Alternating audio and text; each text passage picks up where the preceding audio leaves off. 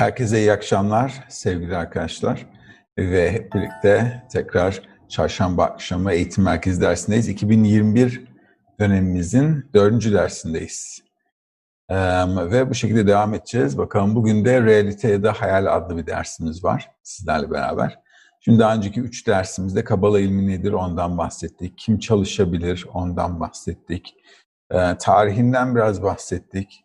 Ve nereden geldik, nasıl yaratıldık e, ve algımızın bu dünya seviyesine, e, bu dünya seviyesindeki yerinden biraz bahsettik ve bugün o konuya biraz daha değineceğiz çünkü e, dersin konusu realite ya da hayal dediğimiz zaman işin açıkçası içinde bulunduğumuz hayatı nasıl algılıyoruz ona biraz bakacağız.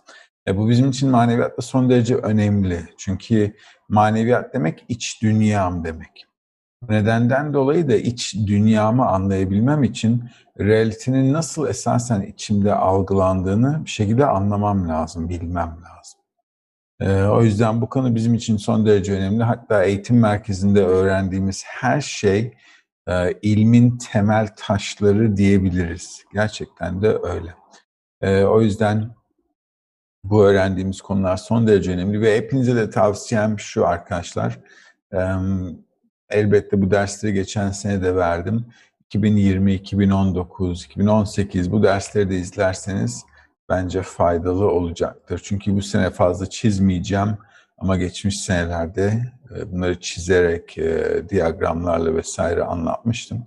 O yüzden e, geçen seneki dersleri dinlerseniz eminim size faydası olur.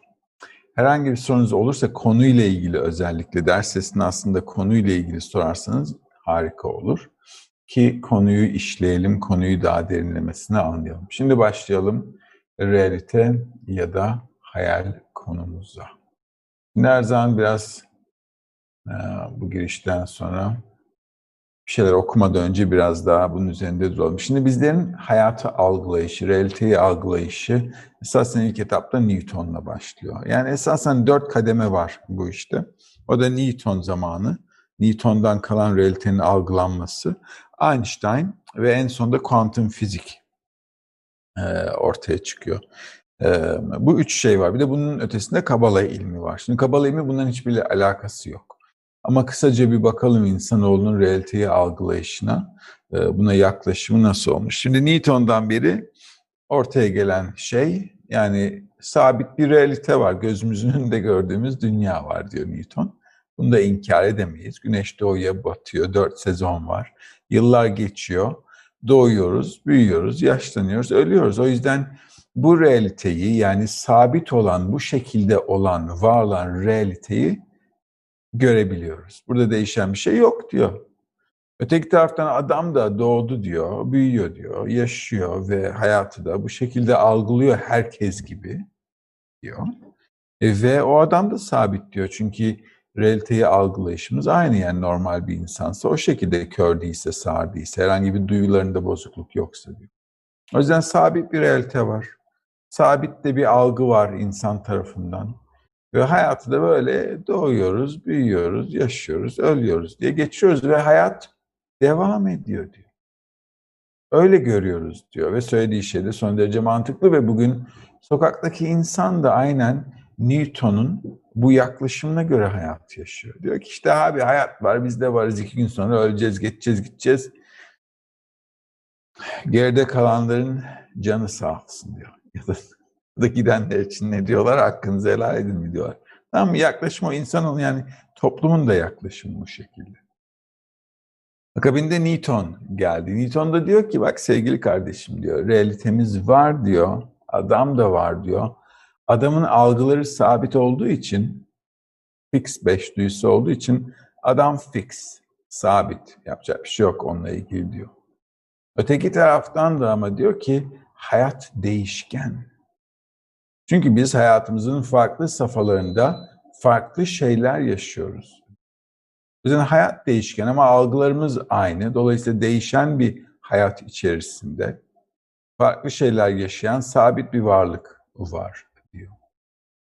Ondan sonra da kuantum fizik var. Kuantum fizikte hayal alemi diyor. Tamam ne olup bittiğini bilmiyoruz diyor. Esasen kuantum fiziğin dediği şey Einstein'ın da dediği şey. Her şey değişken ve bizim bildiğimiz tek şey hiçbir şey bilmediğimiz. Onun için kuantum fiziğin geldiği şey artık bilim nedir? Bilim maddenin çalışılmasıdır. Kuantum fiziğin geldiği yerde artık maddenin ötesine doğru gittikleri için teorilerden ibaret kuantum fiziği. Kabalistler de diyor ki hepinizden güzel fikirler var ama hepsi yanlış. Okay? Kabalistler de bunu binlerce yüzyıl önce yazmışlar. Yani Zohar kitabında da geçiyor. Düşünebiliyor musunuz? 2000 yıl öncesinden insana realitenin algılanmasının esasen kafasının içerisinde bir hayal olduğunu anlatmak. Yani elbette anlatmaları mümkün değil. Şu anda bile insana anlatmak mümkün değil. Adam der ki sen benle dalga mı geçiyorsun?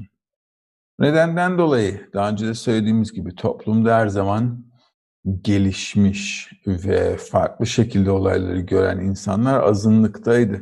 O yüzden Kabala ilmi de realitenin algılanmasını esasen öğrettiği için sizler de takdir edersiniz ki adamların bunu binlerce yıldır kimseye anlatmamaları son derece normal.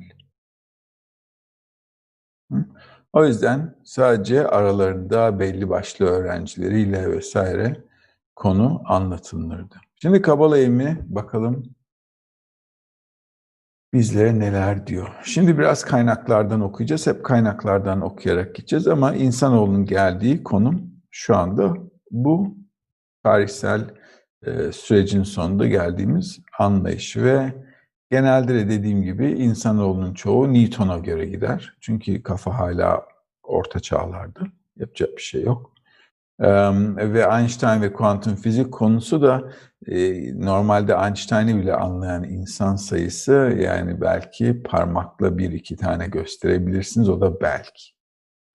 Çünkü onun teorilerini de dünyada öyle anlayan, açıklayabilecek ve şunları şunları şu şekilde söylemek istiyor diyebilecek birisi öyle yok. Kuantum fizikte dediğim gibi henüz temelleri olan bir şey yok. Bakalım Kabala ilmi bize Zohar kitabında yazılanlara göre birkaç bin yıl öncesinden neler anlatıyor. Bu Zohar kitabının ön söz adlı makalesinden Bağlı Sulan bunu 20. E, yüzyılda tefsirini yaptı. Yani Zohar kitabında yazılan şeyleri bizim dilimize uyarladı. Kabalistler daha önce dediğim gibi materyali değiştirmezler. Çünkü değiştirecek bir şey yok materyalle ilgili. Eğer bir şey beyazsa hepimiz için, o şey beyaz yani. Bu bin yıl önce de kar beyazdı, şimdi de beyaz. Değil mi? Yani değişecek bir şey yok. O yüzden kabalistlerin yaptığı şey daha önce yazılmış kaynakları halkın anlayacağı şekilde düzene sokmak ve öğrenmek isteyenlere öğretmek. O yüzden Zohar kitabının tefsirinde de bakalım ne yazmış makalesinde. Fiziksel algımızda da bu tip bir işletimle karşılaşmamız sizi şaşırtmasın. Örneğin görme duyumuzu ele alalım. Önümüzde engin, mükemmel bir şekilde doldurulmuş bir dünya görüyoruz. Ancak gerçekte tüm bunları kendi içimizde görüyoruz. Başka bir deyişle, beynimizin arkasında her şeyi bize göründüğü şekilde resmeden, ancak dışımızdaki hiçbir şeyi göstermeyen bir çeşit fotoğraf makinesi vardır. Bunun için o bizim beynimizde orada görülen her şeyi ters yüz eden bir çeşit cilalanmış bir ayna yaptı ki böylece o şeyi beynimizin dışında yüzümüzün önünde görebilelim. Bununla beraber dışımızda gördüğümüz şey gerçek değildir. Yine de dışımızdaki her şeyi algılamamıza ve görmemizi sağlayan beynimizde yaratmış olduğu o cilalanmış ayna için onun ilahi takdirine minnettar olmalıyız. Çünkü böylece o yani yaradan bize her şeyi açık bilgi ve edinimle algılama ve her şeyi içeriden ve dışarıdan ölçme gücünü verdi. Ama elbette 2000 yıl önce Zohar'ın yazarları kamera demiyorlardı. O yüzden kullandıkları kelime aynaydı. O zaman da ayna vardı. Bizden demek istedikleri, anlatmak istedikleri şey kişinin esasen dışarıda gördüğü şey yok. Sadece dışarıdan bir etkiyle tüm realite içinde yaşadığı bir dünya. Yani herkes kendi içinde yaşıyor. Söylemek istedikleri bu. Ve neden bu şekilde olduğunu da bize anlatıyorlar ki bu şekilde insan dışarıda baktığını içinde yaşıyor olmasına rağmen ama dışarıdaymış gibi algılaması doğru düzgün bir ölçüm yapabilmesi için. Yani ben ne yaşıyorum, neden yaşıyorum bunları ölçebileyim diye. Çünkü eğer hiçbir şeyi dışındaymış gibi görmeseydi yani her şeyi içimizdeymiş gibi algılasaydık o zaman birini başka bir şeyle ölçüp kıyaslayacak bir algımız olmazdı. O yüzden realiteyi de iki zıt koşuldan algılıyoruz her zaman. Gece, gündüz, güzel, çirkin, tatlı, acı, siyah, beyaz o şekilde. O yüzden kabalistler bize kısaca şöyle diyor. Diyor ki dışarıda bir şey yok. Sadece bize dışarıdan etki yapan bir güç var. Bu gücün ne olduğunu ile ilgili de en ufak bir fikrimiz yok henüz. Yok. Ama bize her kim dışarıdan nasıl bir etki yapıyorsa beş duyumuzla bizim içimizde, kafamızda bu dünya dediğimiz bir algı, realite, yaşadığımız hissiyatını veriyor. Durum bu. Bize söylemek istedikleri şey Zohar kitabında realitenin algılanmasında bu. O yüzden beş duyumuzla dünyaya bakacak olursak görme, duyma, koklama, tat ve doku duyularımızla bakacak olursak sizler de fark etmişsinizdir ki tüm bu duyularımız esasen içerimize, içimize almaya yönelik programlar. Veya gözlerimizi biraz incelersek esasen ışığın yansımasını alıp kafamıza içine koyuyor ve hatta içinde bir de ters çeviriyor. Yani esasen biz tepe taklak bir dünya görüyoruz dışarıda ama beynimiz onu ters yüz yapıyor. Hı? Garip değil mi? Garip. Sebebi, sebebi bu. Yani uzay karanlık ama uzay ışık dolu. Ne zaman ışık olduğunu hissediyoruz? Işık bir şeye çarparsa. O zaman diyebiliriz ki, aa ışık var. O yüzden bizim de her algımız, tüm duyularımız ancak dışarıda olan, bazen ışık diye adlandırılan ya da doğa, hayat, yaradan diye adlandırılan hissetmediğimiz ama duyularımıza bir şekilde temas eden bir ışığın bize yansıttığı bir realite var. O yüzden gözlerimiz içimize alıyor. Burnumuz o da kokuyu içimize alıyor. Kulaklarımız sesleri içimize alıyor. Tat damağımızda, içimizde hissediliyor. Ve dokunduğumuz zaman bile yumuşak ya da ne bileyim yumuşak olmayan katı şeylere hep içimizde bir şey hissediyoruz. Hiçbir zaman dışımızda değil. Dolayısıyla tüm dünyayı kişi esasen kendi içinde yaşıyor. Kapalı bir kutu gibi insan. Dışarıdan da bir şekilde cimciklendikçe içinde tuhaf hisler oluyor. Ve tüm realitesi sanki dışarıda bir dünya var ve dışarıda olaylar oluyor ve ben de bu olayların etkisi içerisinde yaşıyorum. Ama esasen Kabalistlerin anlattığı şey şu, dışımızda sadece ışık var. Yani yaratanın insana etkisi var. Bu etkinin ne olduğunu bilmiyoruz ama sadece materyal bir algı vasıtasıyla içimizde beş duyumuzla yaşıyoruz. O yüzden tüm dünyamız küçük, dar, karanlık bir kutucuk.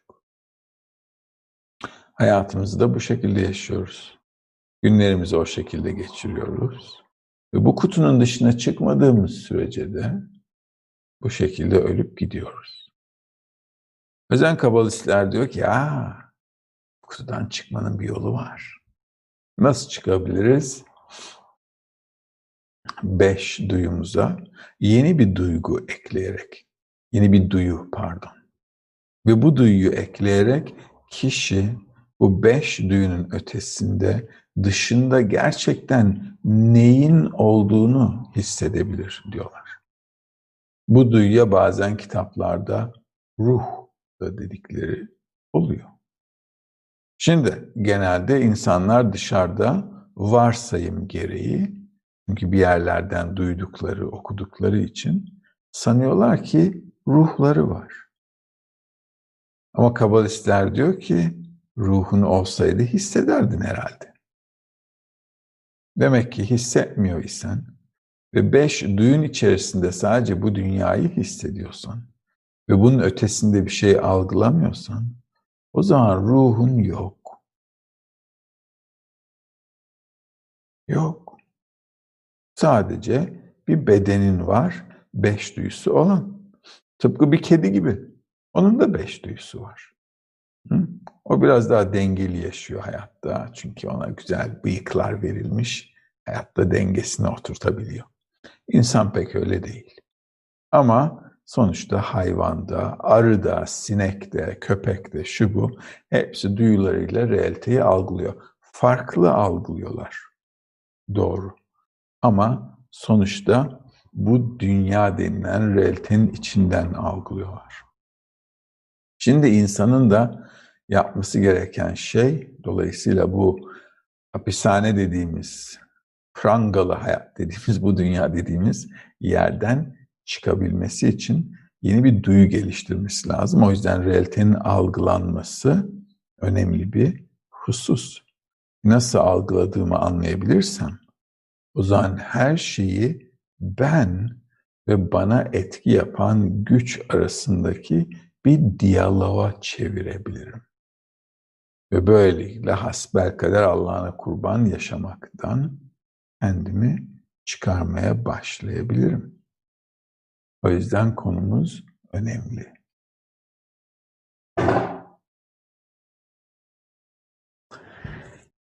Şamati 21'den de bir bölüm okuyalım. Manevi edinim konusu adlı makaleden kısa bir şey. Asla atsmutodan bahsetmeyiz. Atsmuto demek yaradanın özü demek. Bu böyledir çünkü kök ve yaratılanların birleştiği yer yaratılış düşüncesiyle başlar. Şimdi bu burada bize ne demek istiyor? Hayatta algıladığımız her şeyde bize olan etkisini algılıyoruz. Yani ailemiz olsun, ne bileyim kıyafetlerimiz, arabamız, evimiz, arkadaşlarımız, sevdiklerimiz, nefret ettiklerimiz önemli değil. Kişinin hayatı algılayışı her zaman hissettirdiği ile tanımlanır. Yani biz hiçbir zaman başkasının özüne bilmiyoruz. Biz yediğimiz ekmeğin özüne onu bile bilmiyoruz. Adam kendi özünün ne olduğunu bile bilmiyor. Hayatıyla ilgili en ufak bir fikri bile yok. Yani gerçekçi bir fikri yok. Bu yüzden de yaratanın da özünü algılayamayız. Tıpkı bir başka insanı tarif ederken neye göre tarif ediyoruz? Onun bize yaptıklarından aldığımız hislere göre. O yüzden bir başkasının bize eğer hoşumuza giden şekilde davranıyorsa ne diyoruz onun için? Ah, iyi bir insan. Güzel insan.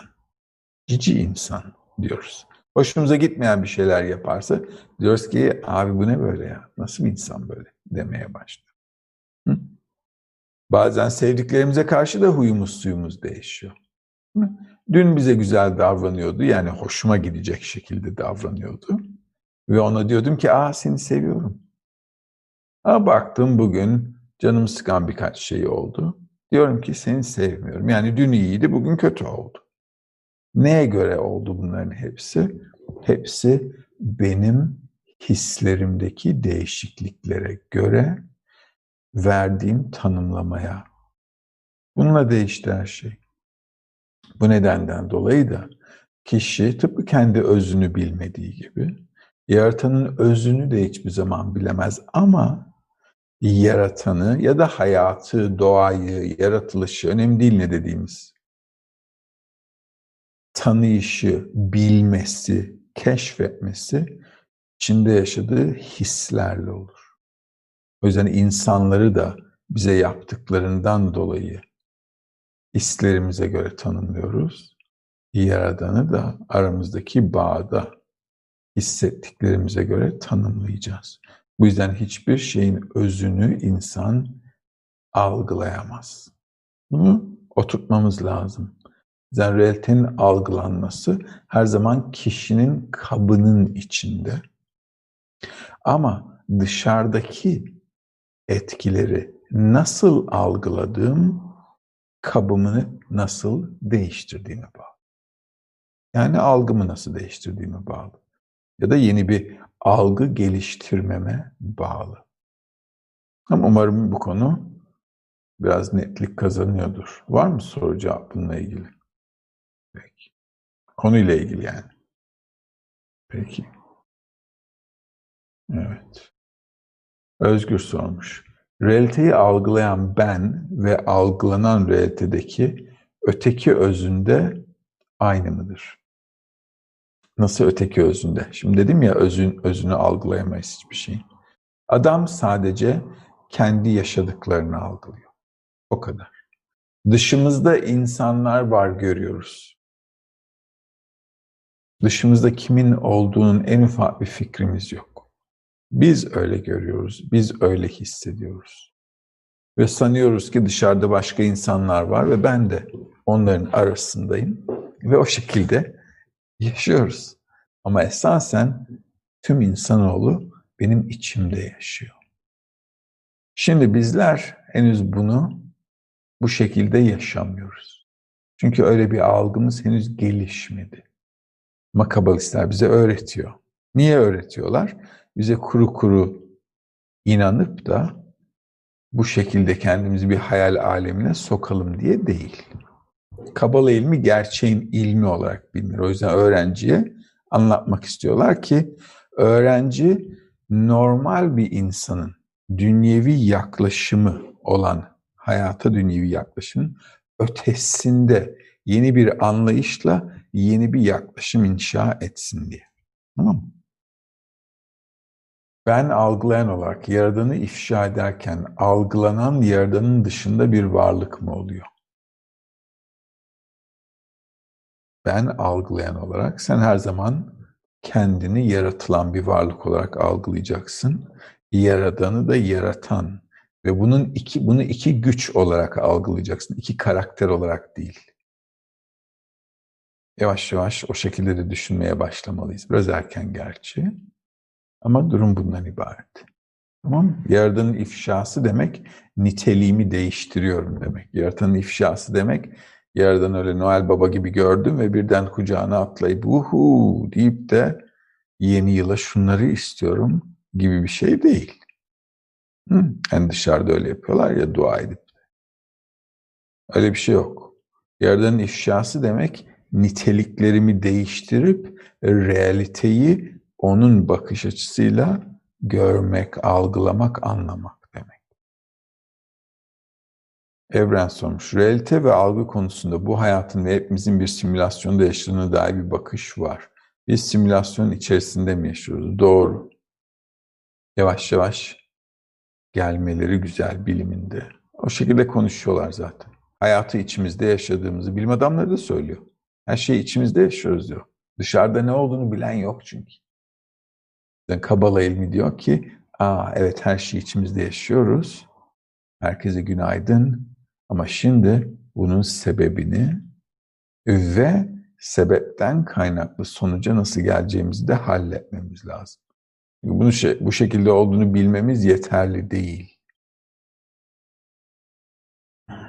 Ama evet bilim adamları da yavaş yavaş kabalistler gibi konuşuyor. Neden bilim olduğunu yavaş yavaş anlayabilirsiniz. Çünkü insanlar diyor ki kabala neden bir bilim?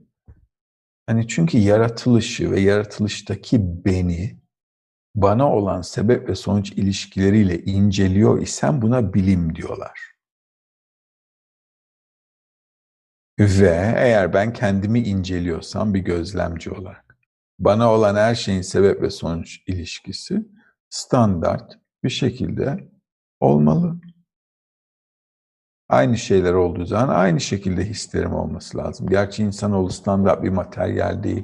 O yüzden hisleri, hisleriyle genişlemesi, gelişmesi son derece zengin olduğu için farklılıklar çok. Ama en azından bir anlayışı var bunun üzerine. Yaşadıkça. Candaş sormuş, hocam o halde her şey benim içimde mi? Yani biraz önce dediğim gibi her şey senin içinde ama şimdi kendini bir fantazi fantazi havasına sokup da dışarıdaki insanlara hepiniz aslında benim içimdesiniz ve hiçbiriniz yoksunuz gibi davranıyoruz. Tamam Bu şekilde bize anlatıyorlar. Nedenini ilerledikçe anlatacağım size. Çünkü yaşadıklarıma normal bir farklı bir ilişki kurmam lazım. Farklı bir ilişkiye oturtmam lazım hayatımı. Karşımdaki insanlar yerine. Ama dediğin doğru.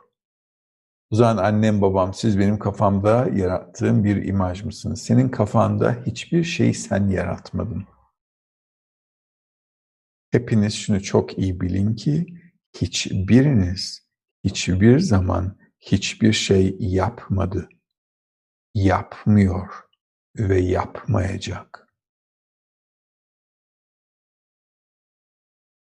Bizler sistemi oturtulmuş, kurulmuş bir düzenin içerisinde rolünü yerine getiren varlıklarız. Ve getirdiğimiz role, yerine getirdiğimiz role göre yeni bir versiyonumuzu inşa edeceğiz. Ve o yeni versiyona ruh deniliyor.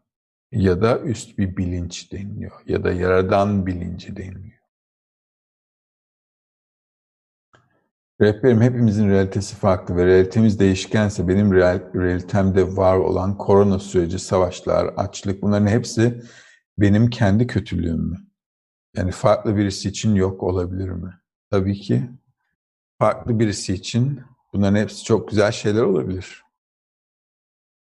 Neden? Ben gayet olumlu gözle de bakıyorum olan şeylere, koronavirüsüne. Gitmeyecek de herkes gidecek falan diyor aşıları falan oluyoruz ya şimdi görürüz. Her yerde yeni bir mutasyon çıkıyor. Her yerde, her gün bakın haberlere. Bir mutasyonlar çıktığı için de ilaç firmalarından bir tanesi, büyük olan bir tanesi Merck'tü herhalde vazgeçmiş aşı maşı bakmaktan. Sürekli değişiyor diyor. Neyin aşısını yapacağım diyor. Hı? Hı. O yüzden çözüm yok. Göreceğiz. Ha? Yani dünyada her tarafta farklı mutasyonları çıkacak. Aldığımız aşının da bize içimizde neler yapacağı o da soru işareti. Bizi içten içten ne yapacak soru işareti bunlar. O yüzden insanoğlunun tüm algısı ve algısının değişmesi kendisini yaradanla, doğayla ya da diyelim aynı şey, yaratılışla ya da ne kadar dengeye, uyuma, ahenge oturttuğuna bağlı. O yüzden ortak bir algımız var. Niye ortak bir algımız var? Çünkü tüm realite bir alma arzusu. Biz de onun parçalarıyız. O yüzden aynı şeyleri görüyoruz sanki ama aynı şeyleri görsek de, duysak da, aynı olayların içerisinde olsak da bunların hepsinden aldığımız hisler hepimize göre farklı. O yüzden ikimiz de çikolata seviyor olabiliriz. Ama benim o çikolatadan aldığım haz seninkinden farklı olacak. Ama hiçbir zaman iki insan nasıl yüzlerimiz hiçbir zaman aynı değil. İki insan yok dünyada tıpatıp aynı olan. Mümkün değil. Bu şekilde algılarımız da farklı. Kaan sormuş. Mutlu Hocam bu konuyla ilgili Yaradan'ın ağaç arkasından Musa ile konuşması, dünyadaki maddeler arkasında adamla konuşması mıdır? Realite vasıtasıyla, tam yarattığı realite vasıtasıyla insanla sohbeti diyebiliriz. O yüzden kişi Biraz önce de dediğim gibi o yüzden kişi kendisini hayat, realite, doğa ile, yaratılış ile ahenge getirmeli, dengeye getirmeli. Güzel sormuşsun. Ben etrafımdaki her şeyin arkasında Yaradan'ın, Yaradan'ı hissediyorum sanki. İnsanlar kuklalar çalışan işçiler gibi. Bu konu hakkında fikirleriniz nedir? Bu konu hakkında fikirlerim son derece egoistçe baktığın diğer insanlar. Ama bu normal. Çünkü herkes dışarıdaki insanları sanki benim kaderimi yerine getirmek için yaratılmışlar gözüyle görür. Ve egoist olduğumuz için de esasen dışarıdaki kimseye değer vermeyiz. Veriyormuş gibi gözüksek de. Maneviyatta ilerleyelim biraz. Göreceksiniz ki kişi sadece kendine değer verir. Bu şekilde. O zaman kötü diye bir şey yok mudur Mutlu Hocam? Aslında her şey ışık ama biz kötüyüz diye kötü algılıyoruz. Biz kötüyüz diye kötü algılıyoruz dediğin doğru. Dolayısıyla ilk cümlenle biraz düzene sokmamız lazım. Yani kötülük ben hissediyorsam kötülük var demek. Ama eğer kendimi kötü hissediyorsam gidip de kötülük yok her şey ışık diyemem. Bu biraz saçma olur. Hı? Maneviyatı çalışırken hep gerçek hissettiklerimizden çalışmalıyız. Tek türlü ayarı kaçırırsınız. O yüzden ne diyoruz hep? Maneviyatı çalışan bir kişinin kafası yerinde olması lazım. Yani realiteye aklı başında bir yaklaşımı olması lazım. Çünkü daha sonra ayıklayacağız her şeyi. Yavaş yavaş ilerledikçe kişi ayıklamaya başlar.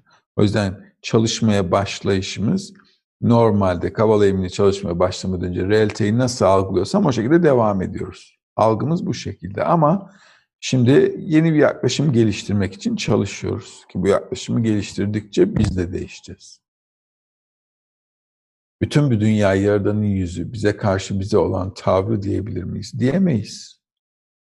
Çünkü Yaradan'ı görmüyoruz, ifşa etmiyoruz. O yüzden yarın gelip patronun seni biraz hırpalarsa, diyeceksin ki Yaradan beni öpüyor diyemezsin. Ya da Yaradan'ın bana tavrı diyemezsin. Patronumun bana tavrı diyebilirsin. Doğru mu? Okay. O yüzden gerçekçi çalışacağız. İlk Nur sormuş. Yaratılan varlık kim hocam? Ben miyim tüm grup mu? Yaratılan varlık tüm realite. Ben de realitenin parçasıyım. Tüm yaratılış bir yaratılan varlık. Buna cansız seviyede, bitkisel seviyede, hayvansal seviyede, insan seviyesi de dahil. Tüm yaratılış bir alma arzusu, bir yaratılan. Eğer beş duyumuz varsa nefret ya da korkuyu hangi duyumuzla algılıyoruz? Beş duyumuz bize yaşattıklarıyla acı, ızdırap, hoşnutsuzlukla korkuyu, nefreti algılatıyor. Neden? Şimdi bakın.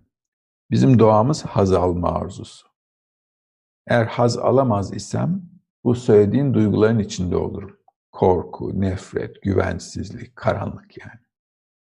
Kabalistler iki şekilde hissedebilirsin dünya diyor. Ya karanlık ya aydınlık. Ya iyi ya kötü. Başka bir hissedecek bir şeyin yok. O yüzden bizim dışarıdan yaşadığımız her şey, dışarıdan hissettiğimiz her şey, arzularımızı ne kadar tatmin edip etmediğimizle ölçülüyor.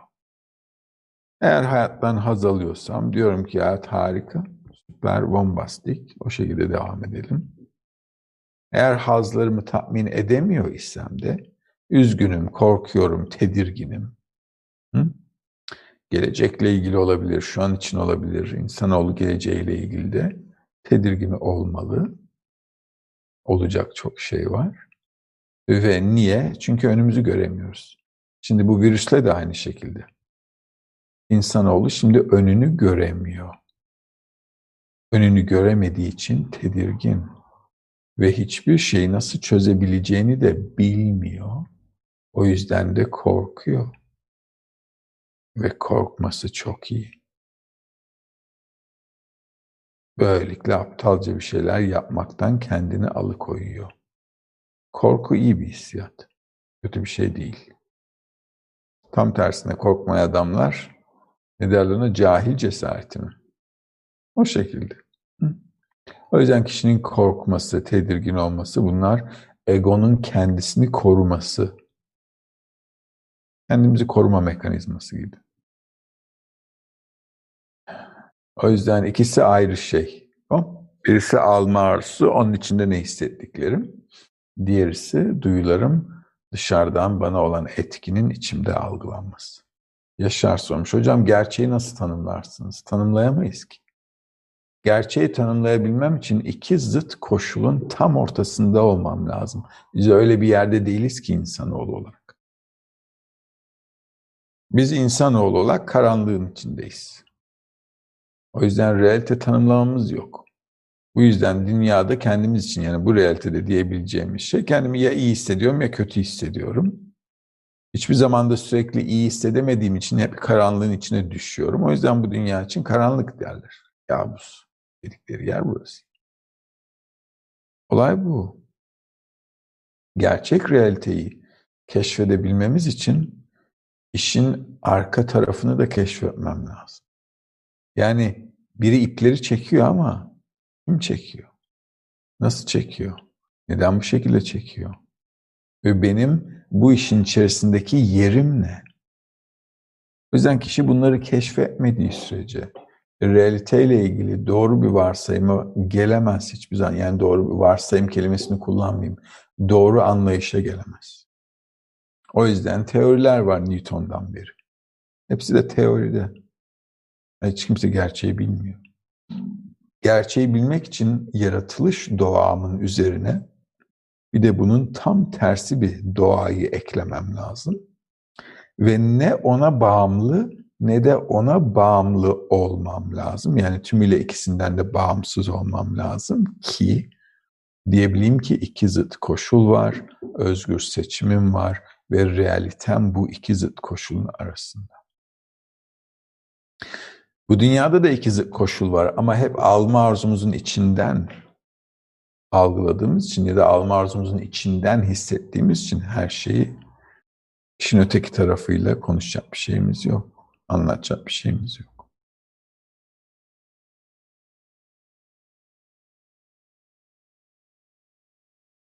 Onur sormuş. Bütün duyularımızı kapatırsak geriye ne kalır? Ve biz ne olmuş oluruz halde? Hiçbir şey. Taş gibi olursun. Hiç olmaz. Bildur sormuş. Dışımızda olanın içimize nüfuzunda algıda seçiciliğimizi belirleyen nedir? Alma arzun. O yüzden belli bir model araba sevdiğin zaman mesela gözüne hep o araba şey yapıyor, denk geliyor. Niye diğerlerini görmüyorsun? Çünkü hoşuna giden şeyi görmek ister insan. Alma arzusu da bu şekilde çalışıyor. O yüzden her şeyi alma arzuma göre görmek, koklamak, dokunmak, yapmak istiyorum. İlhan sormuş, merhaba. Eğer dışarıda olan etki gerçek değilse o zaman dışarıda olan kötülüklere tecavüz vesaire başına üzülüyor olmuyor muyuz? Yani boşuna üzülüyorum diyebilirsin ama bu üzülmeni engellemiyor. Dışarıdaki dünyaya hayal de desen yine ondan kaçamıyorsun. Ve yerden kaçmana da izin vermeyecek. O yüzden kişi bu dersi bitirdikten sonra da yarın dünyaya gittiği zaman Dünya dün nasılsa bugün de aynı diyecek sabah ve işine devam edecek. O şekilde. O yüzden kabalistler bize anlatıyor. Ha, biliyorlar ki yarını unutacağız bunları. Yarın yine Ali Veli neyse Ali Veli o. Bu şekilde. Ve hayat devam ediyor diyeceğiz. Dün akşamki dersi neyle ilişkilendireceğiz ki şimdi salla diyeceğiz. Hayatın gerçeklerine bak diyeceğiz kendi kendimize. Bu şekilde günümüze devam edeceğiz. Neden bu şekilde olmak zorunda? Çünkü adam hissettiğine göre yaşamak zorunda. Hislerime göre gitmek zorundayım. O yüzden yeni bir safa, yeni bir koşula geçmeden, yeni hislerim olmadan yaratan bile adama sanki böyle yaşıyorsun gibi yaşattırmıyor. Ya da hayat diyelim. Işık sormuş. Ruh bizim beş duyumuzla algıladığımız bir şey olamaz mı? Olsaydı algılardın zaten diyor kabalistler ışık. Var olan bir şeyi zaten algılardın diyor. Nasıl gözümün önünde olan dünyayı algılıyorum? Çünkü gözlerim var, görüyorum. Diyorum ki aha bunlar var. Ruhumuzun beş duyumuzla hiçbir alakası yok. Sıfır ilişkisi var. Dahasını da söyleyeyim. İnsanın bedeniyle bile hiçbir alakası yok. Bedenden tümüyle kopuk, tümüyle ayrı bir koşul. Tümüyle bedenden bağımsız. Bedenin içinde değil yani. Genelde öyle insanlar algılıyor. Hani ruhum var, ben ruhum diye işaret ediyorlar ya kendilerini. Yok öyle bir şey. Ruh kişinin bedeniyle, etiyle, kemiğiyle, vücuduyla hiç alakası olmayan bambaşka bir algı. Ve onu kişi inşa etmek zorunda. Adamın işi bu. Bu dünyada. Mansur sormuş. Hocam henüz bir ruhumuz olmadığını söylediniz ama duygularımız nereden kaynaklanıyor? E çünkü biz bir alma arzusuyuz. Hoşuma gidince bir şeyler mutlu oluyorum. Arzularım yerine gelince keyfim yerine geliyor. Gelmediği zaman da zivanadan çıkıyorum. Bu ruhum var anlamına gelmiyor ki. Bu kendimi ya iyi hissediyorum ya da kötü hissediyorum anlamına geliyor. Sokaktaki bir kedi köpek de öyle yaşıyor. Kedinin de keyfi yerindeyse yatıyor öyle sokakta yan güzel güzel. Güneşin altına bazen ya da gölgede. Öyle keyif yerinde. Adamın da keyfi yerinde olsun. Kılını kıpırdatmak istemez. Ama yerden sürekli ya da hayat sürekli adamı rahatsız ettiği için sürekli kımıldamak zorunda. Oradan oraya, oradan oraya, oradan oraya. O yüzden kişi ruhu falan yok kendini ya iyi ya da kötü hissediyor. Başka hiçbir şey yok hayatta. Kendini de sürekli iyi hissetmek için bütün gün bir oradan oraya, bir oradan oraya, oradan oraya, oradan oraya koşuyor ki bir şeyleri elde edeyim de bir keyfim bir yerine gelsin. Bu ruh değil. Bunu hayvanlar da yapıyor. Hep örneğini verdiğim arka bahçedeki tavuklar gibi. Bugün yağmur vardı, kümesten çıkamadılar. Keyifleri pek yerinde yok. Büyük ihtimalle bize de yarın yumurta yok. O şekilde. Niye? Çünkü bugün kendimizi kötü hissettik. Çok yağmur vardı, fırtına vardı. Dün buraları seller götürdü. Ve yumurta da yok. Adam da aynı şekilde yaşıyor. Ama bunların ruhla hiçbir ilgisi yok. Aynı sormuş. Mutlu rehberim, her şeyin tüm realitenin içimde olduğunu nasıl hissedebiliriz, anlayabiliriz? İşte bunu çalışacağız. Bu zamanla inşa edeceğimiz bir şey arkadaşlar. Bu hemen olmaz. Hemen olmaz. O yüzden zaman alacak. Oturacağız, çalışacağız. Yavaş yavaş bakış açımızı değiştireceğiz. Bakış açımızın değişmesiyle yeni hislere geleceğiz. O yavaş yavaş istikrar kazanacak. Sonra o istikrar kazanan hislerin üzerine eklemeler yapacağız. Yani onu büyüteceğiz, geliştireceğiz. Tıpkı çocuk büyütmek gibi. Ve ondan yeni bir varlık yapacağız.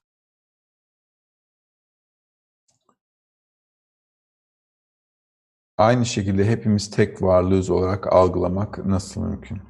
O mümkün değil son kişinin son geleceği noktaya kadar mümkün değil. Her zaman ben ve başkaları diye algılayacağız. O ancak yolun sonunda. Ece sormuş, iyi akşamlar rehberim. Algımıza yerleşmiş olan yanlış bilgileri nasıl fark edip temizleyebiliriz? Kabala ilmi çalışmak istiyor ise bir kişi. Buraya nasıl geldiniz, nereden geldiniz bilmiyorum. Ama her şeyi temizleyip bembeyaz temiz bir kağıtla gelseniz iyi olur. Çünkü bize geçmişimizden hayatımızda öğrettikleri her şey göreceksiniz ki yanlışmış. Ve yanlışı bırakın yalanmış. Yalan yanlış. O şekilde. O yüzden yepyeni bir sayfa açmamız lazım. Çünkü bakış açımız tümüyle değiştirmek zorundayız. o yüzden geçmişte bildiklerinizi eğer bir ilimde iyi olmak istiyorsanız diğer şeylerden öğrendiklerinizi, geçmişten bildiklerinizi bir kenara koymanız, bunu kendi başına ayrı bir şey olarak değerlendirmeniz lazım. Kişi realiteyi doğru görmek için bakış açısını nasıl, nasıl değiştirebilir? Çalışacağız işte Kabala ilmi bundan ibaret. Nasıl diyeyim ki şimdi sana 10 yıllık, 15 yıllık, 20 yıllık yapacağımız çalışmayı 3. derste anlatayım mı hepsini? Çocuk nasıl büyüyor? Annesinin rahminde gelişiyor, doğuyor, yıllar sürüyor. Sonra anlıyor ki hayat buymuş. Biz de o şekilde çalışacağız. Çalışa çalışa. Hayatta olduğu gibi. Adem sormuş. Merhaba rehberim. Peki bu altı hissi yani ruhu nasıl içimizde şekillendirecek? Merhaba rehberim. Peki bu altı hissi yani ruhu nasıl içimizde şekillendirecek? Siz ilk adımı nedir bana açıklarsanız sevinirim. Şimdi Adem senin adın da maneviyata çok uygun bir şey. Adem. Bunun ilk koşulu kalpteki nokta dedikleri bir şey kabalistlerin. Kalpteki nokta kişinin her insanda esasen olan bir şey bu. Kişinin yaradandan ya da hayatın hayatından dedikleri, romantik bir şekilde yazdıkları bir takım tanımlarda kişinin et ve kemiğinin ötesinde içinde bulunan bir şey. İçinde bulunan derken hislerinde yani. İçinizde dediğim zaman hiçbir zaman bedeninizle ilişkilendirmeyin. Şimdiden üçüncü dersteyiz ama sizin şimdiden kulağınıza küpe olsun. Maneviyatta fiziksel bedenimizden bahsetmiyor hiçbir zaman. İçimde dediğim zaman hislerimden bahsediyorum. Düşüncelerimizden, niyetimizden, yani iç dünyamızdaki hislerden bahsediyoruz. Hiçbir zaman etimizden, kemiğimizden, kutsal hiçbir kitap eğer kutsal ise adamın eti ve kemiğinden bahsetmez. Sadece ima etmek için bir şeyi kullanır. O yüzden kişinin ne dedik burada? İlk adım kalpteki nokta olması lazım. Yani yaratılışın amacı, hayatımın manası ne merak ediyorum. Ve bunu keşfetmek istiyorum. İçinde böyle bir arzu var. İlk koşul o. Ondan sonra kişi çalışmaya getirilir. Çünkü aramaya başlar. Niye yaşıyorum ki diye sağa sola bakınmaya başlar. Ondan sonra da eğer bu işi yapacak ise çalışır. İlk adım çalışmak. Başka yapacak bir şey yok. Betül sormuş. Her şey içerideyse içerideki algımı değiştirince dışarıdaki realiteyi değiştirebilir miyim? Çok güzel bir soru. Aynen öyle. Eğer dünyayı değiştirmek istiyorsanız kendinizi değiştirmeniz lazım. Her kim bunu yaparsa realitesi değişir. Güzel. Soru çok yerinde. Yaşadığım hayatı değiştiririm diyebilir miyiz o zaman? Aynen öyle. Yaşadığın hayatı yani kaderini demeyelim ona yanlış anlaşılmasın. Tam kaderimizi değiştirmiyoruz. Ama nasıl hayatı nasıl yaşayabileceğimi değiştiriyorum. Önemli olan da o zaten. Muhammed sormuş. İnsan özgür seçime sahip olduğu için mi kötü? Dışarıdaki insanlardan bahsediyorsan hiçbirinin özgür seçimi yok. Hiçbir zaman olmadı. Ve kişi maneviyatı edinmediği sürece de asla özgür hiçbir seçimi olmayacak. Ki edindiği zaman da o üstü bulanık bir konu çalışmamız lazım. Ama insanın özgür seçimi yok. Hiçbir zaman olmadı. Düşün, yani o şekilde düşünmesi normal. Çünkü adam sanıyor ki bu dünyada istediğim gibi hoplarım, zıplarım, sağa sola koştururum, istediğimi yaparım. Adamın hissettiği o. O yüzden sanıyor ki özgür seçimi var. Yok, özgür seçimi yok. Nasıl vahşi bir tay çayırlarda hoplayıp zıplayıp yetişirken çifte mifte atıyorsa sağa sola koşturan adam da o şekilde. Sanıyor ki çayırlar benim, dünya benim, koşarım, gezerim ve her şey kontrolüm altında. Sadece illüzyon. Adamın hiçbir kontrolü yok. Kontrolü olsaydı hayatımda zaten önünü görürdü, ne yapacağını bilirdi. Öyle değil mi? Ama hayatımızda hiçbir kontrol yok ki. Ben bir sonraki saniye öleceğim mi, kalacağım mı bilmiyorum. Ben bu dersten sağ salim çıkacak mı bilmiyorum. Bilinmiyor. O yüzden adamın bir özgür seçimi yok. Hiçbir şeye kontrol yok. Adam denilen bir şey yok.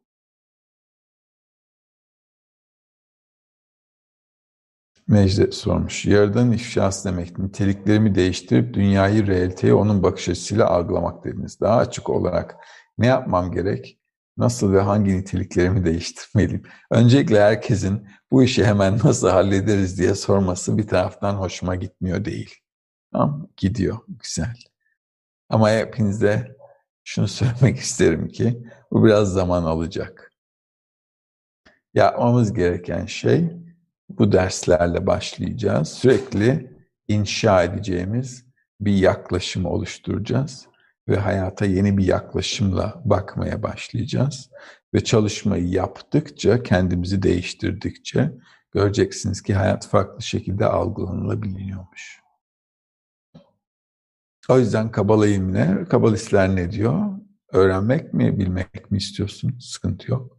Ne yapmam lazım diye soruyorsun. Gel çalış. Gel çalış. Ecem sorum. Sevgili rehberim, ruh edinmeye başladığımızı nasıl anlarız? Önce doğduğumuzu anlamamız lazım. Ondan sonra. Şimdilik öyle bir şeyimiz, şansımız yok. Ama şöyle düşün. Diyelim ki diyelim ki Allah korusun bir insan var ve gözleri görmüyor. Tam dört duyusu var. Dolayısıyla onun realitesi dört duyusundan ibaret. Ama şimdi tıpta geliştik, teknoloji var. Ve doktorlar diyor ki bak sana bir ameliyat yapacağız, sıkıntı yok, hiçbir şey hissetmeyeceksin, sabah tüm dünyayı göreceksin. Ve adama iyi ameliyatı yapıyorlar ve o da ertesi gün tüm dünyayı görüyor. Bu şekilde. Yani yanılma payı yok. Onu demeye getirmeye çalışıyorum. Eğer kişi maneviyatta ilerliyorsa inşa ettiği duyusuyla yanılma payı yok. Gözüm nasıl görüyorsa gördüğüme inanıyorsam aynen o şekilde. O kadar net. Hatta bu dünyadaki algımızdan daha da net diyebiliriz. Daha gerçek. E, Orhan sormuş. Eğer her şey dışarıdakilerin içsel algılanması ve buna bağlı olarak da Yaradan'ı hissetmekse bu noktada rüyaları da dışsal realitenin parçası olarak mı düşünmemiz gerek? E bu dünyaya da rüya gözüyle bakabilirsin. Akşam uyuduğumuz zaman nasıl bir hayatımız var? Ölü gibiyiz değil mi? Hı? Uyuduğumuz zaman. Uyku ölümün 60'ta biri derler. Ölü gibi adam. Ama rüyalar görüyorsun. Sanki rüyalarında bir şeyler yapmış gibi hissediyorsun. Bazen sabah uyanıyorsun. Rüyan sanki gerçekmiş gibi hissediyorsun. Gerçekten yapmışım gibi hissediyorsun. O denli gerçekçi rüyalar oluyor.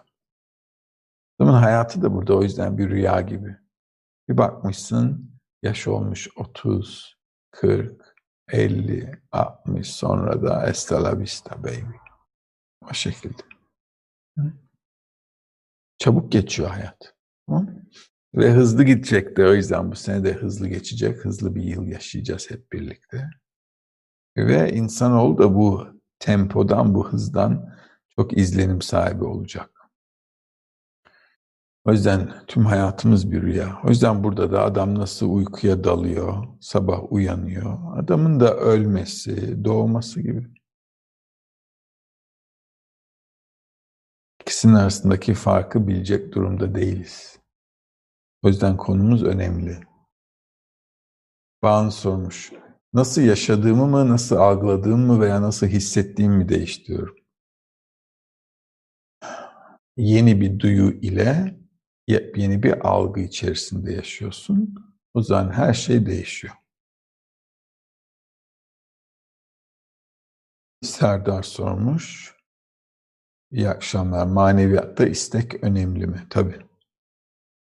İnsan bir arzu. Eğer istemezse olmaz. Hepimiz bir alma arzusuyuz. İnsanı arayışa sokan şey de bu alma arzusu. Niye geliyor adam? Bir şeyleri arıyor. Niye yaşıyorum ki sorusundan en azından kabalayımla gelen yani çalışmaya gelen bunu halletmek isteyen birisi için konuşayım. Bunu halletmek isteyen birisi hayatın manasını sorgulayarak yani niye yaşıyorum, ne, niye, ne, ne işim var benim burada? Hı? Burada bu soruların cevabını bulmak için çalışır kişi. Soruların cevabı da kişi çalışırsa, öğrenirse, ulaşması gereken yeri de çalışmasından inşa etmesi lazım. İnşa ederse o noktaya gelir güzel bir şekilde. Ama arzu olmadan olmaz bir iş. Dünyada hiçbir iş olmaz arzu olmadan. Betül sormuş. İçeride algıyı oluşturan bir ayna varsa dışımızda gördüğümüz kişiler aslında bizden yansıyan algılar mı? Dışarıda gördüğün insanların hepsi senin parçan. Tamam Betül? Bu şekilde. Şimdi ama dünyaya yaklaşırken yarın sokağa çıkıp da hepiniz benim parçalarımsınız, canlarım, ciğerlerim benim deyip de hayata o şekilde yaklaşma. Çünkü o şekilde hissetmiyor kişi. Kişi ben ve diğerleri diye hissediyor dünyayı. Ve he, henüz algım değişmeden çalıştığımız şey sadece bize yanda bir bakış açısı. Niye bir bakış açısı? Orada değilsem inanamam kabalistlerin yazdıklarına. O yüzden bazı insanlar soruyor siz neye inanıyorsunuz diye. Biz gözümüzle gördüğümüze inanıyoruz. O yüzden henüz belli bir noktada değilsem, hayata da o noktadaymışım gibi yaklaşamam.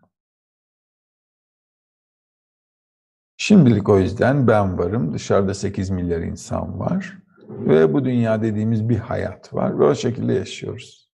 Bir sıkıntı yok. Ama konsept olarak tüm realite benim parçalarım. Sadece insanlar da değil. Hayvanlar, bitkiler, cansız seviye her şey. Çünkü her şey benim içimde. Dolayısıyla her şey benim parçam. Benim realitem. Ama şimdilik o koca boyutla çalışacak bir konumda değiliz. O yüzden yavaş yavaş başlayacağız.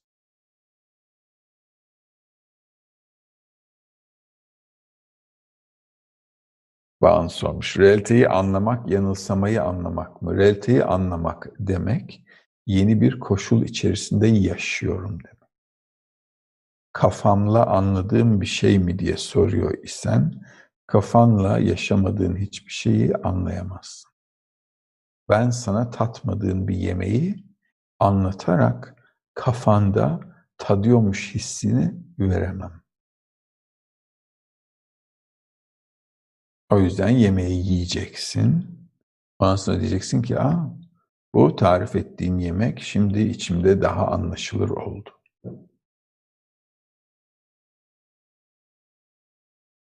Mansur sormuş. Hocam yerden bir yapay zeka mı yaratmak istiyor?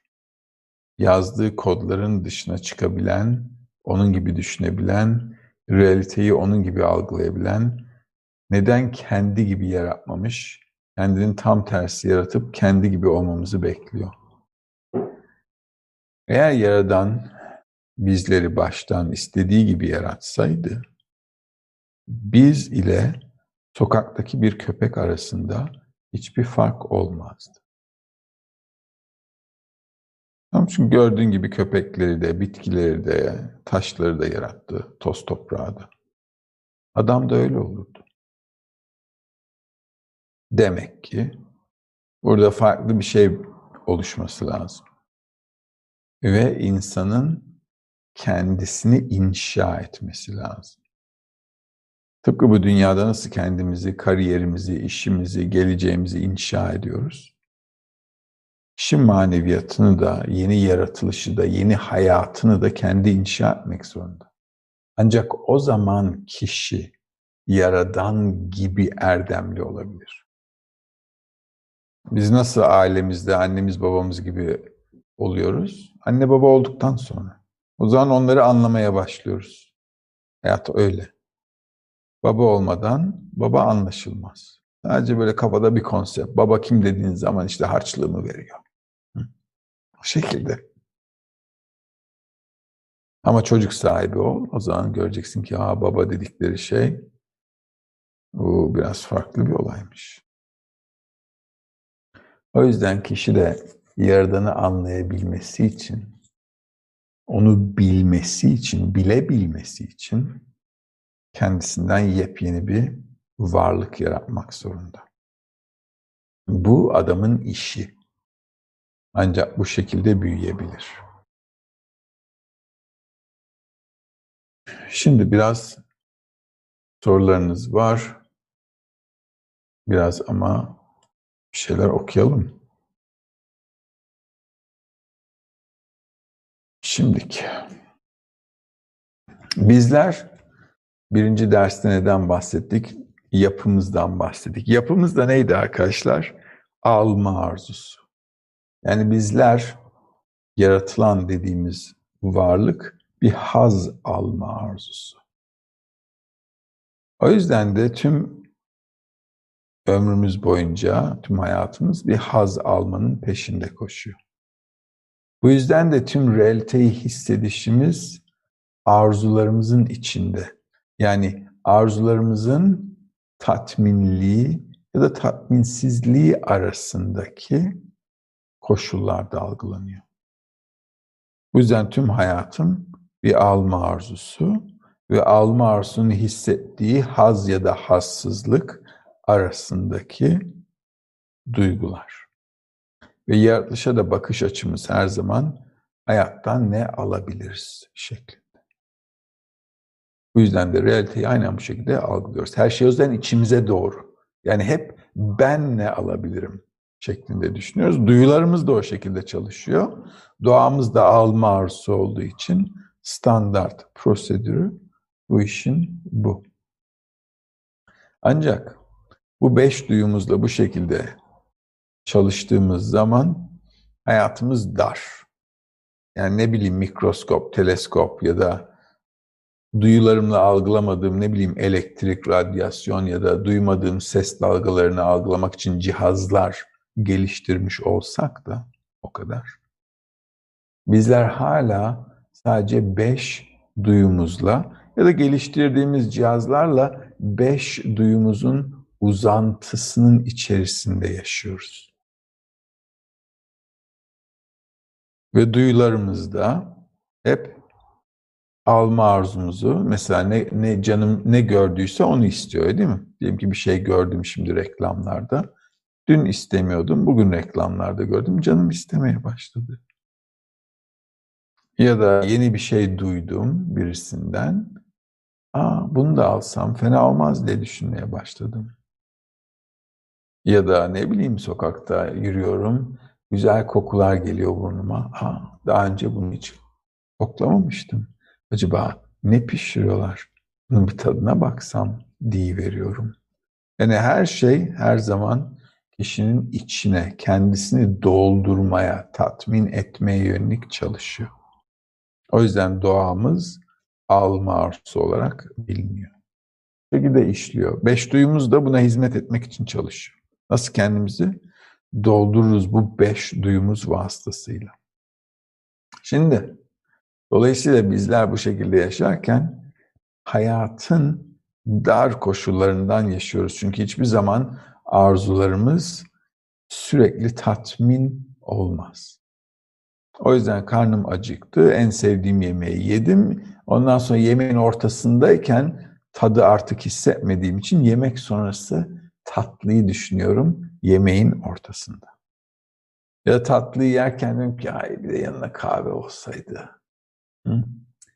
Bir de yanına bir sigara yaksaydım, şöyle bir keyif yapsaydım, şöyle bacakları da bir uzatsaydım. Yani sonu yok. Ne demek istediğimi anlatabildim mi? Hı? Sürekli bir hazdan ötekine, ötekine, ötekine o şekilde geçiyor adam. O yüzden kişinin bu kısır döngüden çıkması için yaratılış doğamız olan alma arzusunu da değiştiremeyeceğimiz için hayata yeni bir yaklaşımla gelmemiz lazım. Ki nasıl alma arzumuzun içinde mutlu olalım çünkü yaratılışın amacı mutlu olmaktan. Mutlu olmayı istiyorsa insan sürekli demek ki ne diyor hayat bize? Hayat amacın mutlu olmak. Soru işareti nasıl? Nasıl? Bu şekilde mutlu olamayacağımız hepimize bariz olması lazım. Ama mutlu olmak da yaratılışın amacı gibi gözüküyor hepimiz çünkü mutlu olmak istiyoruz. Şimdi bunu nasıl yapabiliriz? Bunun için de yeni bir yaklaşım gerekiyor. Bu yeni yaklaşım dediğimiz şey hayata almak gözüyle değil, alma arzusu olmamıza rağmen alma arzumuzu farklı bir şekilde doldurmak, tatmin etmekle ilişkili. Bu yeni bakış açısına üst bilinç ya da ruh da diyebiliriz o yüzden. Ama doğamız ya da materyalimiz diyelim, tam ham maddemiz, alma arzusu bu hiçbir zaman değişmeyecek. Değişen bu değil. Değişen bu doğanın içerisinde hayatı farklı gözlerle görmek, farklı bir bakış açısıyla hayata bakmak. Bu konuda en fikir olmamız lazım. Çünkü kişi yani yaratılan varlık ve yaradan iki ayrı şey.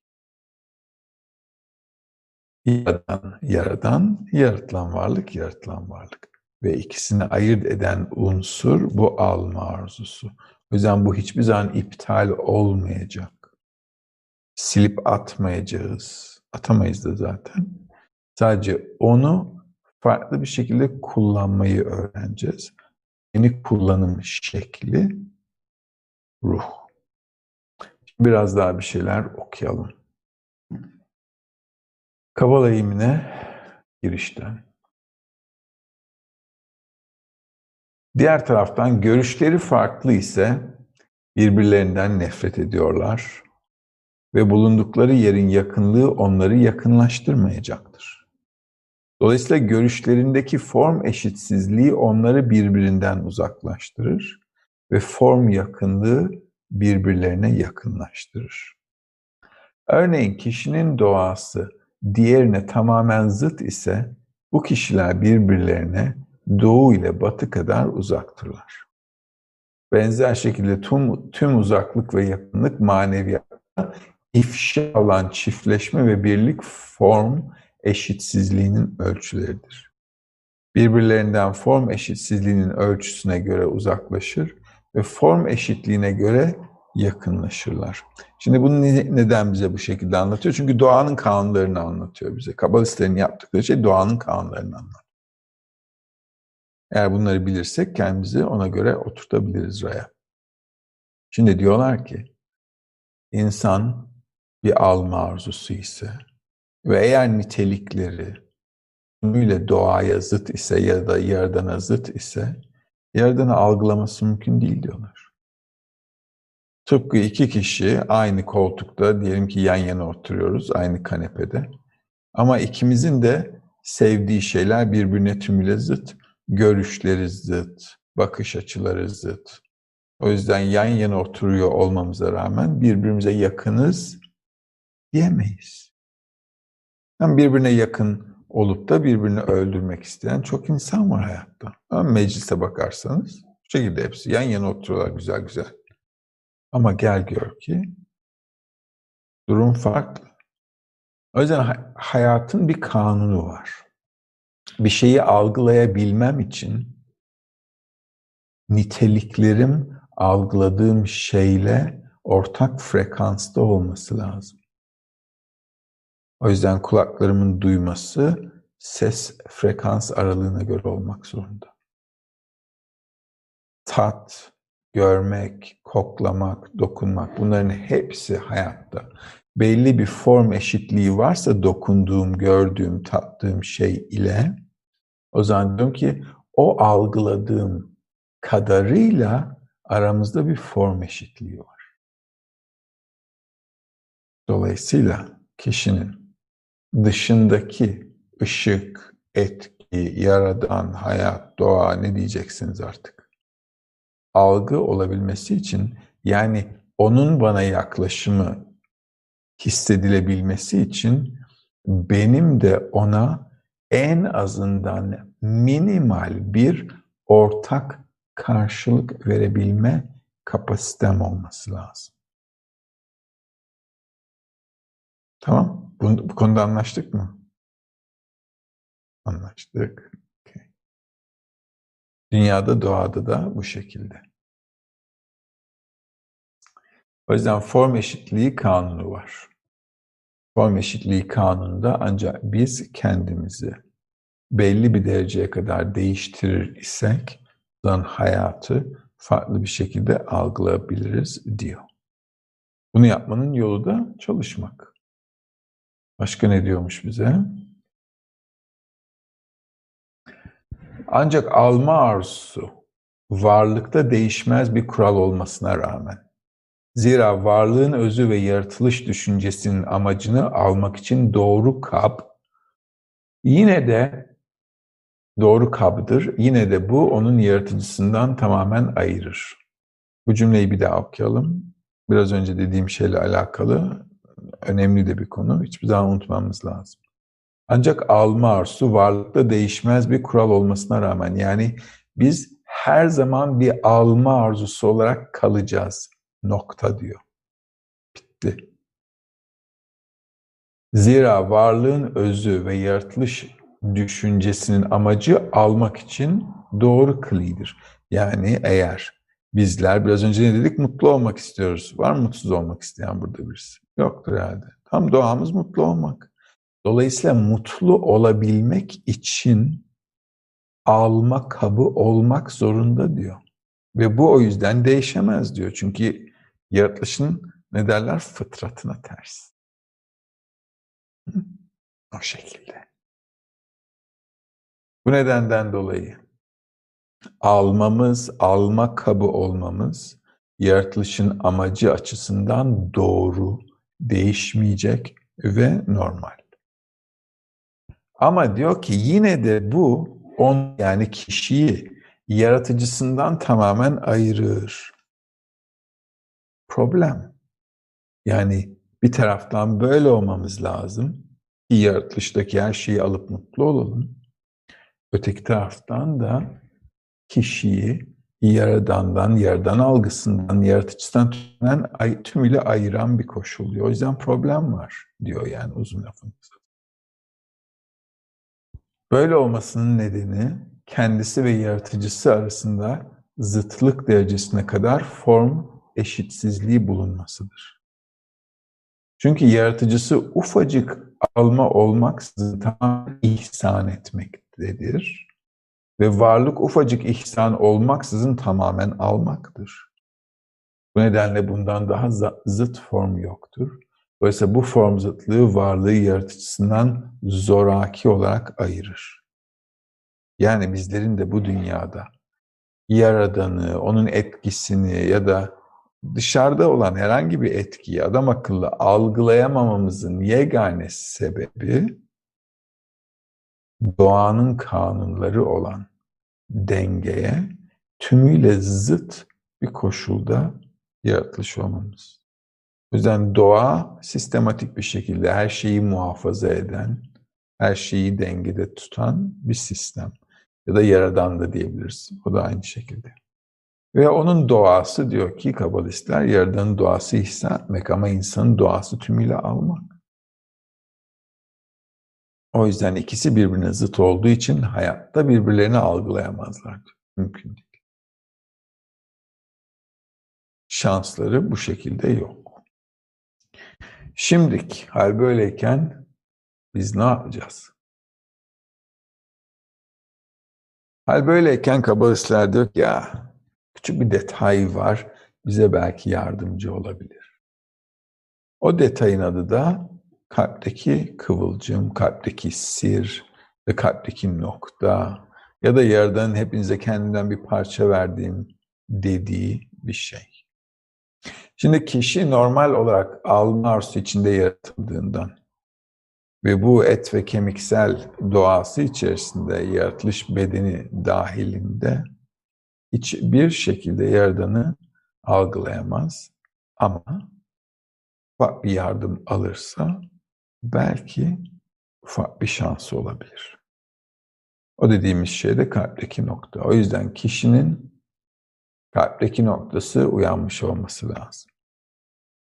Bunun da en belirgin koşulu kişinin neden yaşıyorum sorusuyla, hayatımın manası ne sorusuyla bir arayışa çıkması.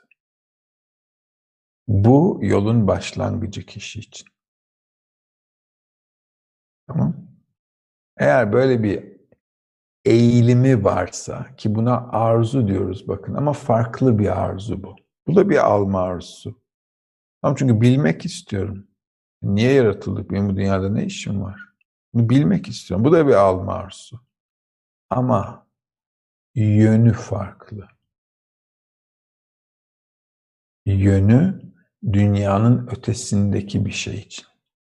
Yani bu dünyada görüp de alıp cebime atabileceğim bir şey değil. O yüzden hayatının ötesinde bir şeyi sorguluyor. Bu yüzden diğer arzularından yani dünyevi, hayvansal dediğimiz arzulardan farklı bir arzu. O yüzden nasıl hayatı iyi mi, kötü mü pek onu düşünmez. Normal bir vatandaş gibi yaşar. Ama onun ötesinde kafayı pek takmaz. Kafayı taktığı şey niye yaşıyor? Hayatımın manası ne? Ve bu arzu niye o yüzden dünyevi hayatını fazla takmıyor? Çünkü bu arzu ağır basıyor. Onun için önemli olan şey bunun cevabı.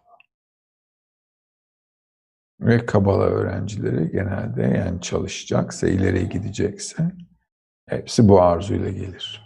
Ve insanoğlunda da bu arzunun yaş yaş gelişeceğini göreceğiz. Elbette hepsi Kabala çalışmayacak. Bunun için güçlü bir güce, güçlü bir arzuya ihtiyaç var. Ama herkes içten içe bu sene özellikle çok göreceğiz insan. Niye yaşıyoruz ki demeye başlar herkes etrafınızda. Yavaş yavaş hayatın tadı tuzu kaçtıkça bu şekilde. O yüzden bu beş duyumuza ek olarak altıncı duyumuzun başlangıcı bir duyu değil henüz, bir dürtü. Sadece bir dürtü. O yüzden ona da duyu, ruh, ona da bir şey diyemeyiz. Sadece adamı rahatsız eden, sürekli niye yaşıyorsun ki ya deyip de hayatın tadını tuzunu boğazına takılmış bir kılçık gibi sürekli hayatın tadını tuzunu kaçıran bir soru kişi için. Bu cimciklemeye yolun başı diyoruz. Zohar kitabında şöyle yazmış. Fiziksel algımızda da bu tip bir işletimle karşılaşmanızı, karşılaşmanız sizi şaşırtmasın. Örneğin görme duyumuzu ele alalım. Önümüzde engin mükemmel bir şekilde doldurulmuş bir dünya görüyoruz. Ancak gerçekte tüm bunları kendi içimizde görüyoruz.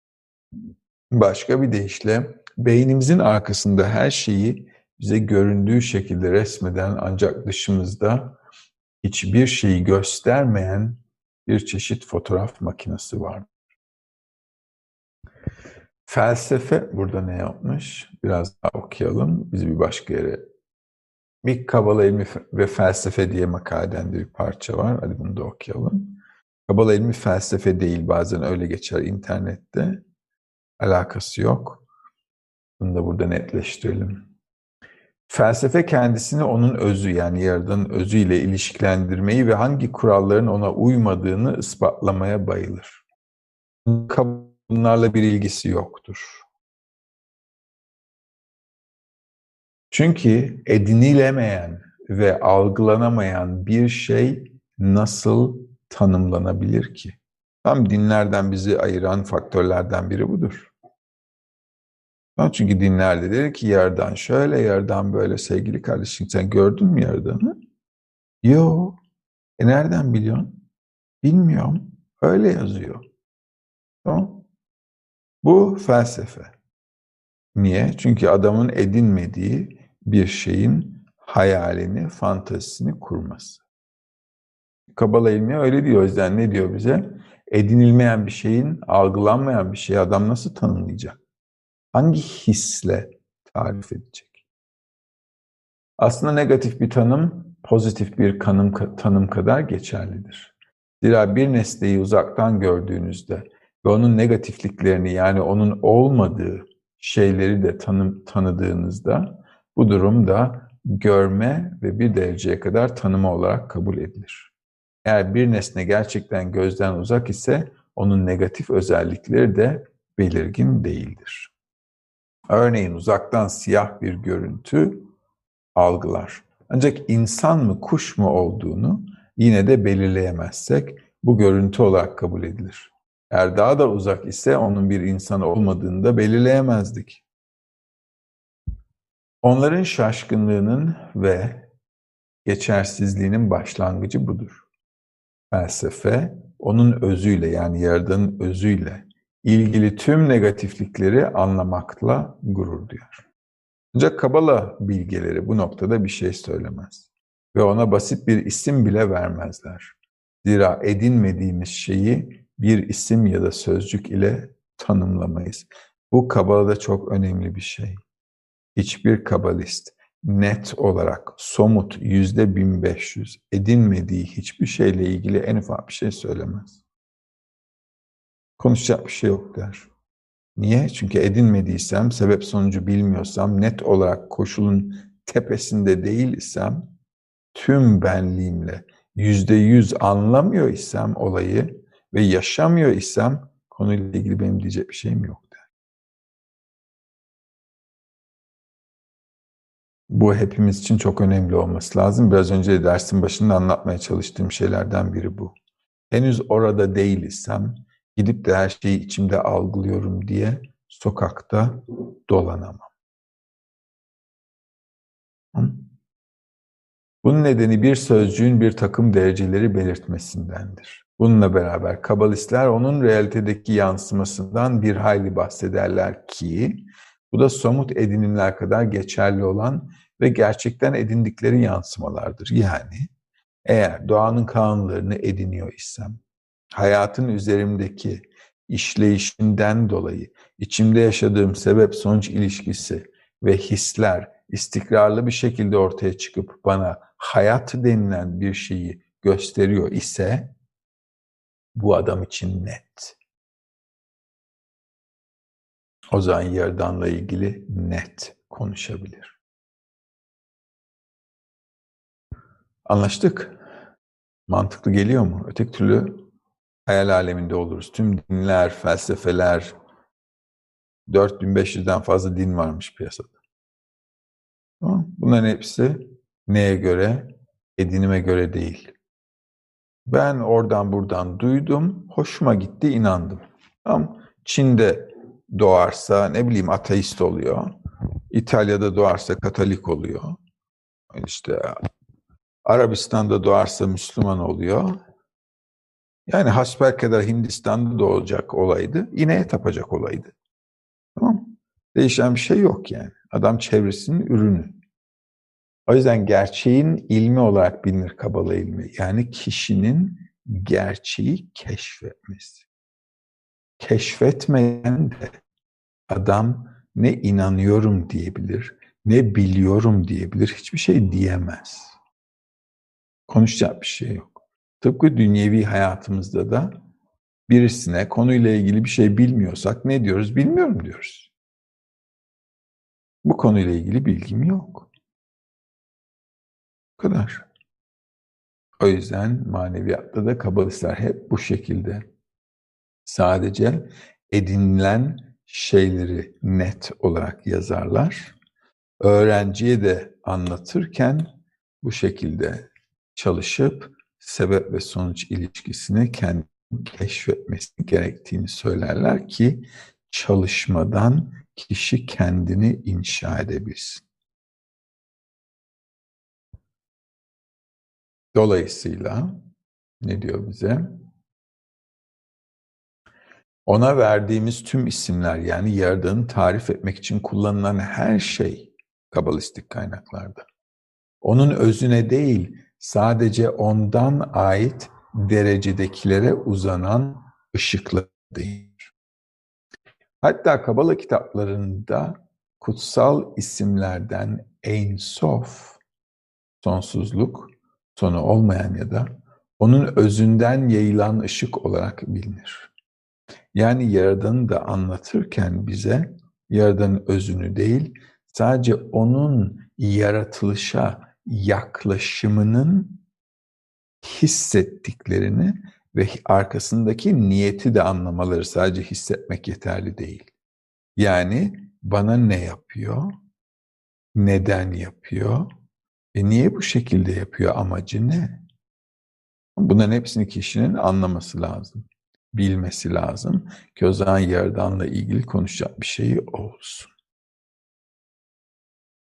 Bu konsept son derece önemli. O yüzden kabalistler öğretirken net bir şekilde öğrenciye sebep sonuç ilişkisini, hislerin neden, niye bu şekilde olduğunu anlattıkları yani yaşayabilecekleri bir çalışma yaptırırlar.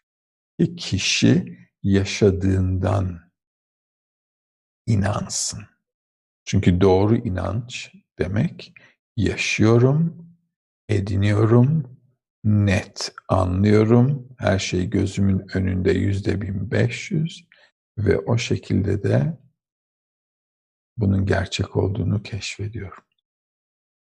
O zaman algım yavaş yavaş o şekilde değişebilir. Başka şekilde işimiz zor. Tek türlü hayal alemi olur. Ya da başkalarından duyduğuma inanmak olur. Din dedikleri şey de o. Tam dinlerde de ne diyorlar? Biz yaradana ya da ne bileyim ineklere, neyse nerede neye inanıyorsa onlara inanıyoruz diyorlar. Tamam mı? Asya'dan falan var öyle.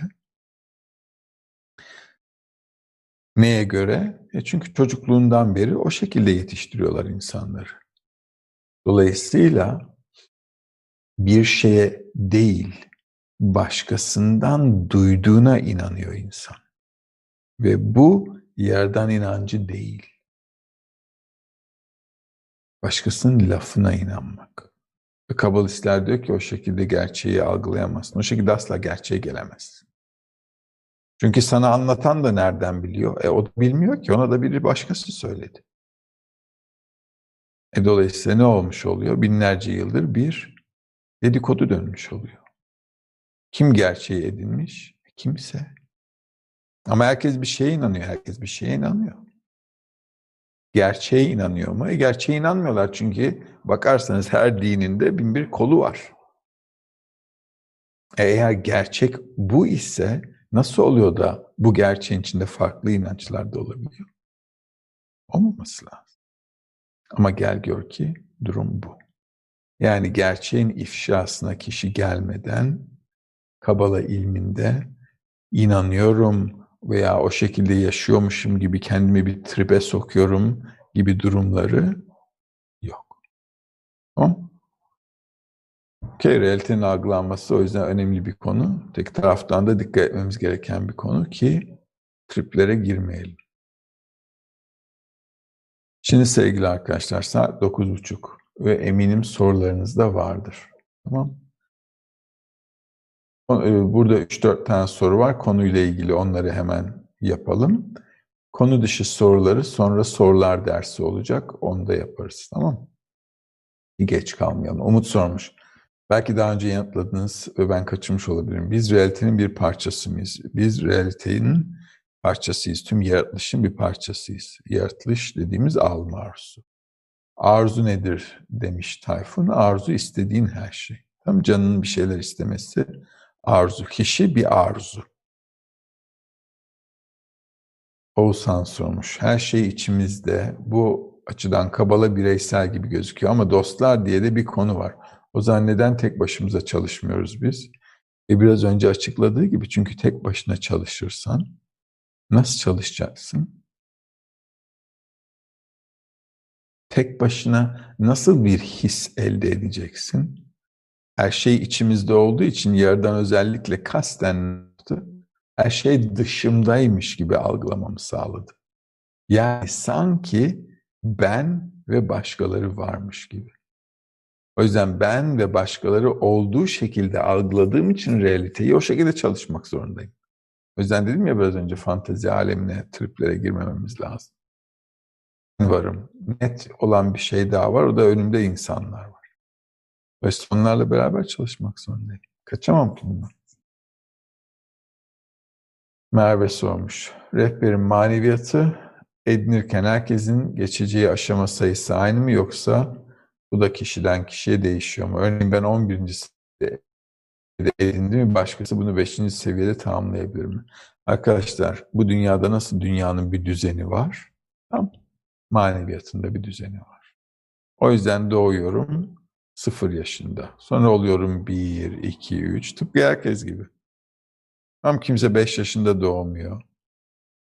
Herkes sıfırdan başlıyor ve gün be gün, gün be gün, gün be gün ilerliyoruz. O yüzden burada hepimizin anlaması gereken şey hoplayıp zıplayıp üzerinden öyle atlayabileceğimiz bir derece yok. Herkes adım adım, paşa paşa, teker teker her şeyi yapmak zorunda. Vahit sormuş. Hocam ruh dediğimiz varlık kalpteki noktamız mı? Kalpteki noktamız değil ruh. O sadece bizi cimcikliyor rahatsız eden bir nasıl diyeyim irite eden birisi gibi düşün sürekli yanında. Hı? Hayattan biraz tat almaya çalışıyorsun. O da diyor ki niye yaşıyorsun ki ya sen? Sen zaten kimsin ki? Kimsin sen? diye soruyor. Sen kimsin? Bu şekilde. Yani tüm hayatın tadını tuzunu alan içimizdeki koşul. Yani biz buraya getiren ama farkında olmadığımız, inşa etmek için geldiğimiz varlık mı? Kalpteki nokta dediğim gibi o değil, sadece bir dürtü o. Ama ondan biz bir şey yapabiliriz.